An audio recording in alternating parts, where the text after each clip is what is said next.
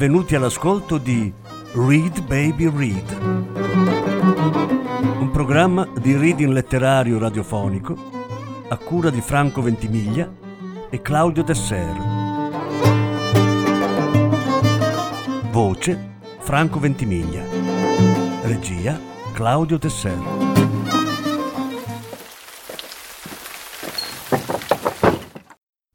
Anna Segers La gita delle ragazze morte. Lettura in quattro parti. Prima parte.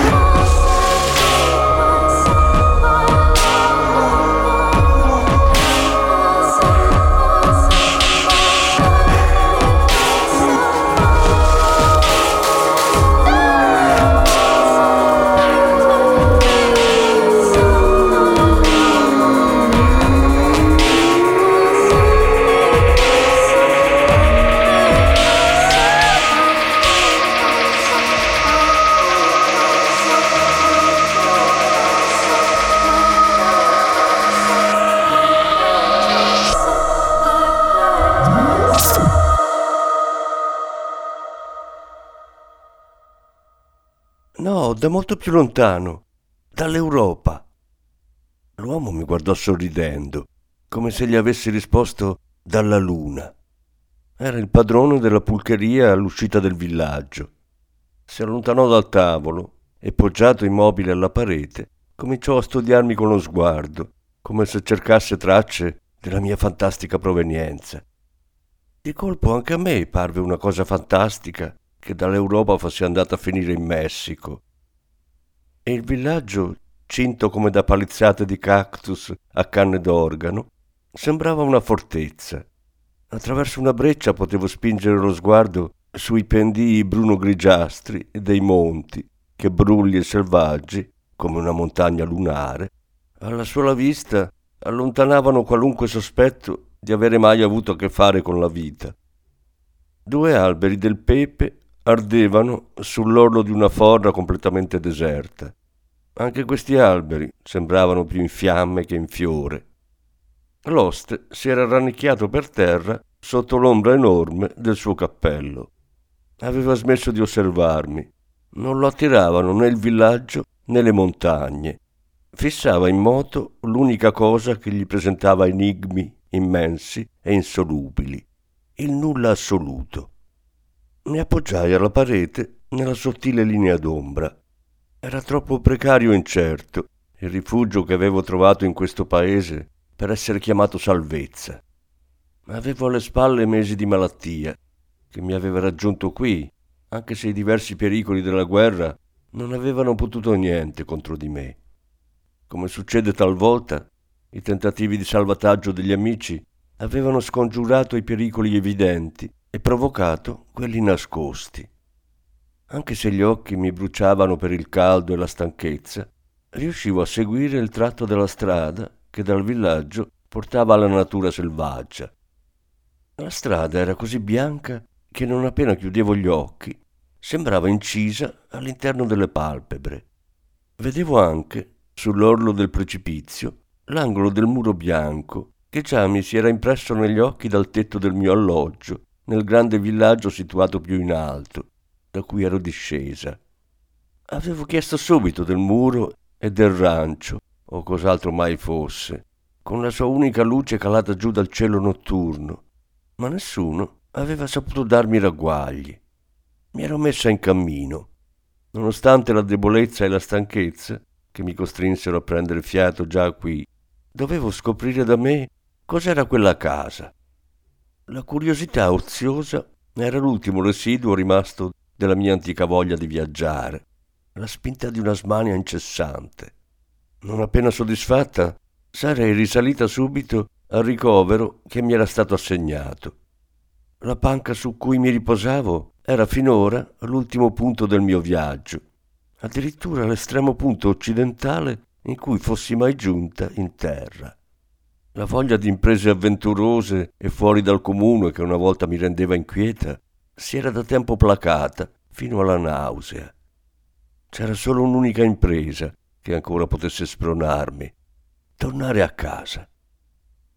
Il rancio, come pure le montagne, era avvolto da una foschia luccicante, che non sapevo se fosse dovuta a pulviscolo di sole o alla mia stanchezza che annebbiava tutto, così che le cose vicine sembravano svanire e quelle lontane si facevano nitide come una fata morgana.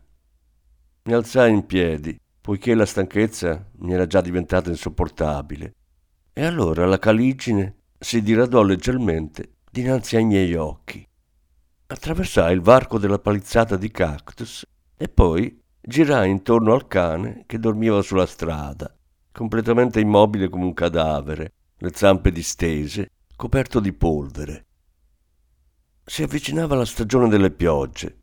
Le radici scoperte di alberi brulli e contorti si abbarbicavano al pendio, sul punto di pietrificarsi. Il muro bianco si avvicinava sempre di più. La nube di polvere, o anche di stanchezza, che si era un poco diradata, si addensò negli avvallamenti delle montagne, non scura come altrimenti sono le nuvole, ma lucente e tremula. Avrei creduto di avere la febbre, se un refolo di vento caldo non avesse spinto le nuvole come brandelli di nebbia verso altri declivi. Dietro il lungo muro bianco si coglieva un riflesso verde. Forse c'era una fontana o un ruscello che era stato deviato e irrigava più il rancio che non il villaggio. Eppure sembrava disabitato, con la casa bassa, priva di finestre dal lato della strada. Se non si trattava di un abbaglio, l'unica luce di ieri sera era stata probabilmente quella del custode. Il cancello, da tempo inutile e fradicio, era divelto dal portale d'ingresso. Eppure nell'arco della porta rimanevano ancora visibili i resti di uno stemma dilavato da innumerevoli stagioni della pioggia. Mi sembrò di riconoscere i resti del blasone, così come le due conchiglie in pietra che lo racchiudevano. Varcai il portale vuoto. Con mio stupore adesso avvertivo dall'interno un cigolio leggero e regolare. Avanzai ancora di un passo. Ora potevo sentire l'odore della vegetazione nel giardino che si faceva sempre più fresca e viva man mano che posavo lo sguardo. Il cigolio divenne presto più netto e vidi tra i cespugli che diventavano sempre più folti e rigogliosi il regolare andare su e giù di un dondolo o di un'altalena. A questo punto la mia curiosità si era destata e così attraversai di corsa la porta e mi diressi verso l'altalena. Nello stesso momento qualcuno chiamò Netti? Nessuno mi aveva più chiamata così dal tempo della scuola. Avevo imparato a rispondere a tutti i nomi buoni e cattivi con cui mi chiamavano amici e nemici, i nomi che in molti anni mi erano stati attribuiti per strada, in riunioni, feste, sistemazioni notturne, interrogatori di polizia, titoli di libri, articoli di giornale, verbali e passaporti. Mentre ero malata e priva di coscienza, talvolta avevo sperato di sentire l'antico nome dei miei primi anni, ma era perduto il nome che mi ero illusa potesse rendermi di nuovo sana, giovane, felice, pronta a riprendere la vecchia vita, ormai irrimediabilmente svanita, con gli antichi compagni.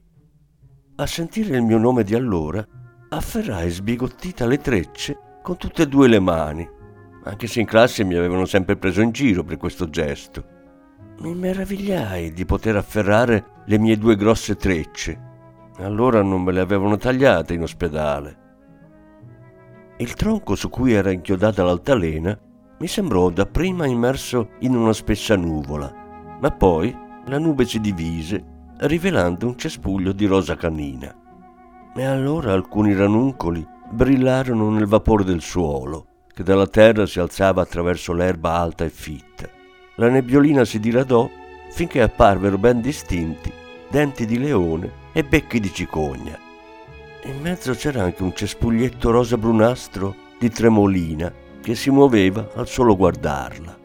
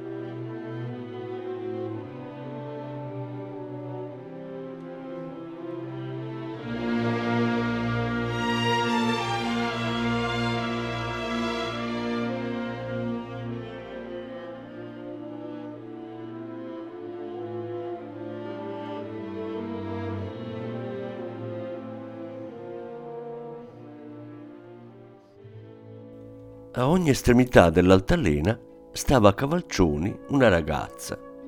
Erano le mie due più care compagne di scuola. Leni si spingeva vigorosamente con i grandi piedi nelle scarpe squadrate con i bottoni. Mi venne in mente che le passavano sempre le scarpe di un fratello maggiore. In verità il fratello era caduto già nell'autunno del 1914, nella prima guerra mondiale. Allo stesso tempo mi meravigliai che nel viso di Leni non si notasse alcuna traccia dei terribili eventi che avevano funestato la sua vita. Il suo volto era liscio e luminoso, come una mela appena colta, e non si portava neanche il più piccolo segno, la benché minima cicatrice delle percosse che la Gestapo le aveva inferto durante l'arresto, allorché si era rifiutata di fare rivelazioni sul conto del marito. Mentre andava su e giù sull'altalena, la folta treccia alla Mozart le si sollevava dalla nuca. Con le spesse sopracciglia aggrottate nel viso tondo, aveva quell'espressione decisa e piuttosto energica che assumeva fin da piccola nelle imprese difficili. Conoscevo bene il solco sulla fronte in quel viso, altrimenti liscio e tondo come una mela, che aveva in tutte le situazioni in impegnative partite a palla e gare di nuoto, compiti in classe e più tardi in riunioni infuocate e durante i volantinaggi. Le avevo visto infine quel solco tra le sopracciglia, allorché in epoca hitleriana, poco prima della fuga definitiva, avevo incontrato per l'ultima volta gli amici della mia città natale e prima l'aveva avuto nella fronte anche quando suo marito non si era presentato nel luogo stabilito allora stabilita, dal che si poté dedurre che era stato arrestato nella tipografia vietata dai nazisti. Aveva poi sicuramente contratto le sopracciglia e la bocca quando venne arrestata a sua volta subito dopo. Il solco sulla fronte, che prima compariva solo in particolari circostanze, divenne un segno permanente quando, nel secondo inverno di questa guerra, fu fatta morire lentamente ma implacabilmente di fame in un campo di concentramento femminile. Mi meravigliai di avere potuto a volte dimenticare la sua testa ombreggiata da un nastro largo attorno alla treccia, mentre ero certa che aveva conservato fino alla morte il suo viso di mela con la fronte corrugata. All'altro capo dell'altalena era appollaiata Marianne, la più bella della classe, le lunghe gambe sottili incrociate sull'asse davanti a sé. Aveva le trecce biondo cenere, avvolte a crocchia sopra le orecchie. Sul suo viso dal taglio nobile e regolare, come i volti delle statue medievali di fanciulle nel Duomo di Marburgo, non si scorgeva altro che serenità e grazia. Come in un fiore, non c'era in lei alcun segno di insensibilità, di colpa o di freddezza. Anch'io dimenticai immediatamente tutto ciò che sapevo di lei e continuai a guardarla con piacere. Il suo corpo dritto e sottile era attraversato da una scossa ogni volta che, senza puntare i piedi, dava più slancio all'altalena. Sembrava potesse anche levarsi in volo senza fatica, il garofano tra i denti, il piccolo seno sodo nel camicione sbiadito di lino verde. Riconobbi la voce dell'insegnante anziana, la signorina Mes, che si cercava da dietro il muretto che separava la zona dell'altalena dalla terrazza del caffè all'aperto. Leni, Marianne, Netti! Non mi afferrai più le trecce per la sorpresa. L'insegnante non avrebbe potuto chiamarmi insieme alle altre con nessun altro nome. Marianne ritrasse le gambe dall'altalena e non appena l'asse oscillò in avanti dalla parte di Leni, piantò i piedi saldamente a terra affinché questa potesse scendere agevolmente. Quindi le passò un braccio intorno al collo e delicatamente tolse dei fili d'erba dai suoi capelli. Ora mi sembrava incredibile tutto quanto mi avevano raccontato e scritto su loro due. Se Marianne teneva ferma l'altalena per Leni così premurosamente, con tale amicizia e attenzione le toglieva l'erba dai capelli e addirittura le stringeva il braccio intorno al collo, com'era possibile che più tardi potesse rifiutarsi duramente e con parole gelide di fare a Leni un favore da amica. Come poté mai uscire dalle sue labbra il rifiuto di occuparsi di una ragazza che chissà quando, chissà dove, una volta, per caso andava nella sua classe? Anche un solo centesimo per Leni e per la sua famiglia sarebbe stato buttato, una truffa allo Stato. I funzionari della Gestapo, che avevano arrestato i genitori l'uno dopo l'altra, Spiegarono ai vicini che la bambina di Leni, rimasta completamente sola, doveva essere condotta immediatamente in un centro di rieducazione nazista. Allora le vicine portarono via la bambina dal parco giochi e la tennero nascosta affinché potesse andare a Berlino da parenti del padre. Corsero da Marianne, che prima avevano visto qualche volta a braccetto con Leni, per farsi prestare il denaro per il viaggio ma Marianne si rifiutò e aggiunse che suo marito era un alto funzionario nazista e che Leni e il marito erano stati arrestati a buon diritto, in quanto avevano complottato contro Hitler. Le donne temettero di essere denunziate anche loro alla Gestapo. Mi venne da pensare se chissà anche la figlioletta di Leni avesse la fronte aggrottata come quella di sua madre, quando venne prelevata per essere condotta alla rieducazione forzata.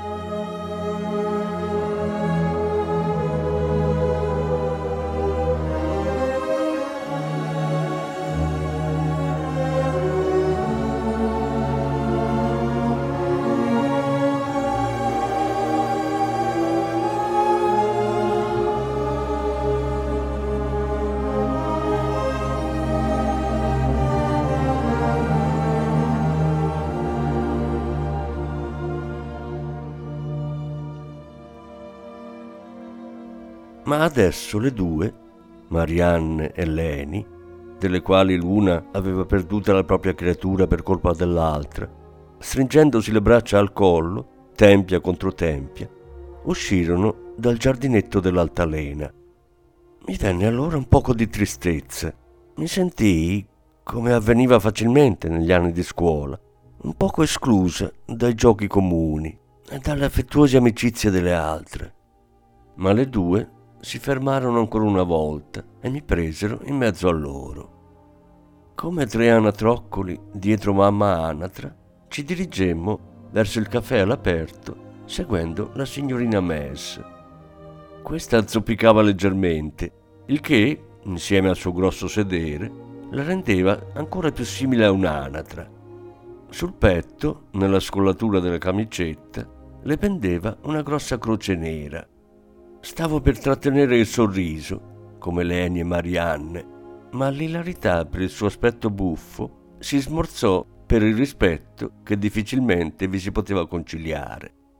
In seguito non avrebbe mai tolto la massiccia croce nera dalla scollatura dell'abito. Aveva frequentato impavida e libera le funzioni proibite della Chiesa confessante, proprio con questa croce al posto della svastica. Nella terrazza del caffè sul Reno c'erano alcune piante di rose.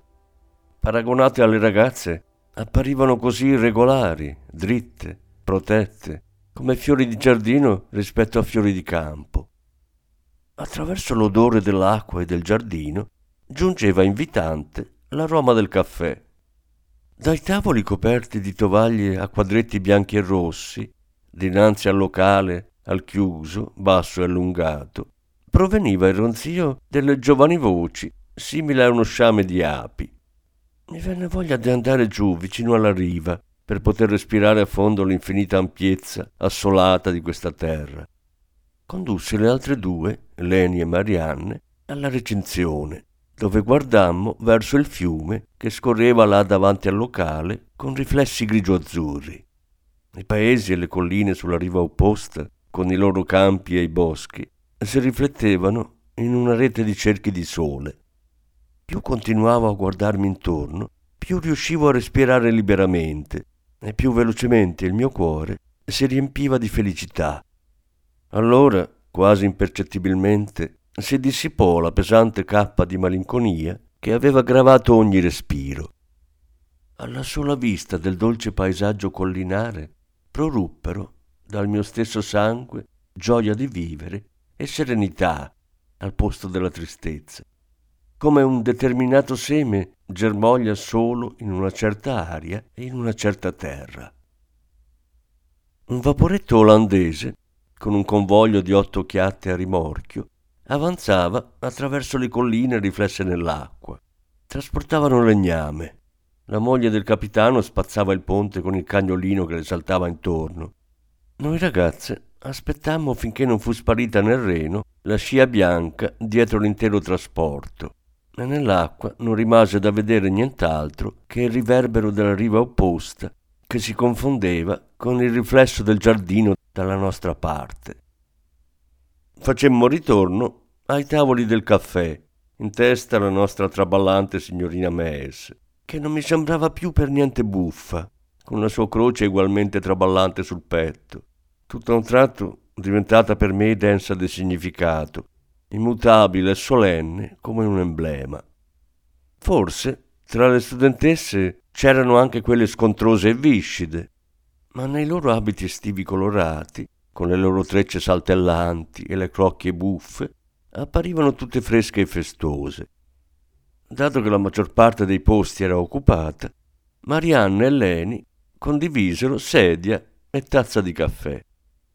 Nora, una piccoletta con il naso all'insù la vocina sottile e due trecce girate a corona intorno al capo, il vestitino a quadretti, versava con punta il caffè e porgeva lo zucchero, come fosse lei la padrona. Marianne, che per il resto dimenticava le vecchie compagne, si ricordò ancora chiaramente di questa gita, allorché Nora, diventata presidente dell'Associazione delle donne nazionalsocialiste, la accolse come appartenente alla comunità nazionale del popolo e vecchia compagna di scuola. Bhagavati Stuti Prata Smerami Saradindu Karuchalabha Sadarami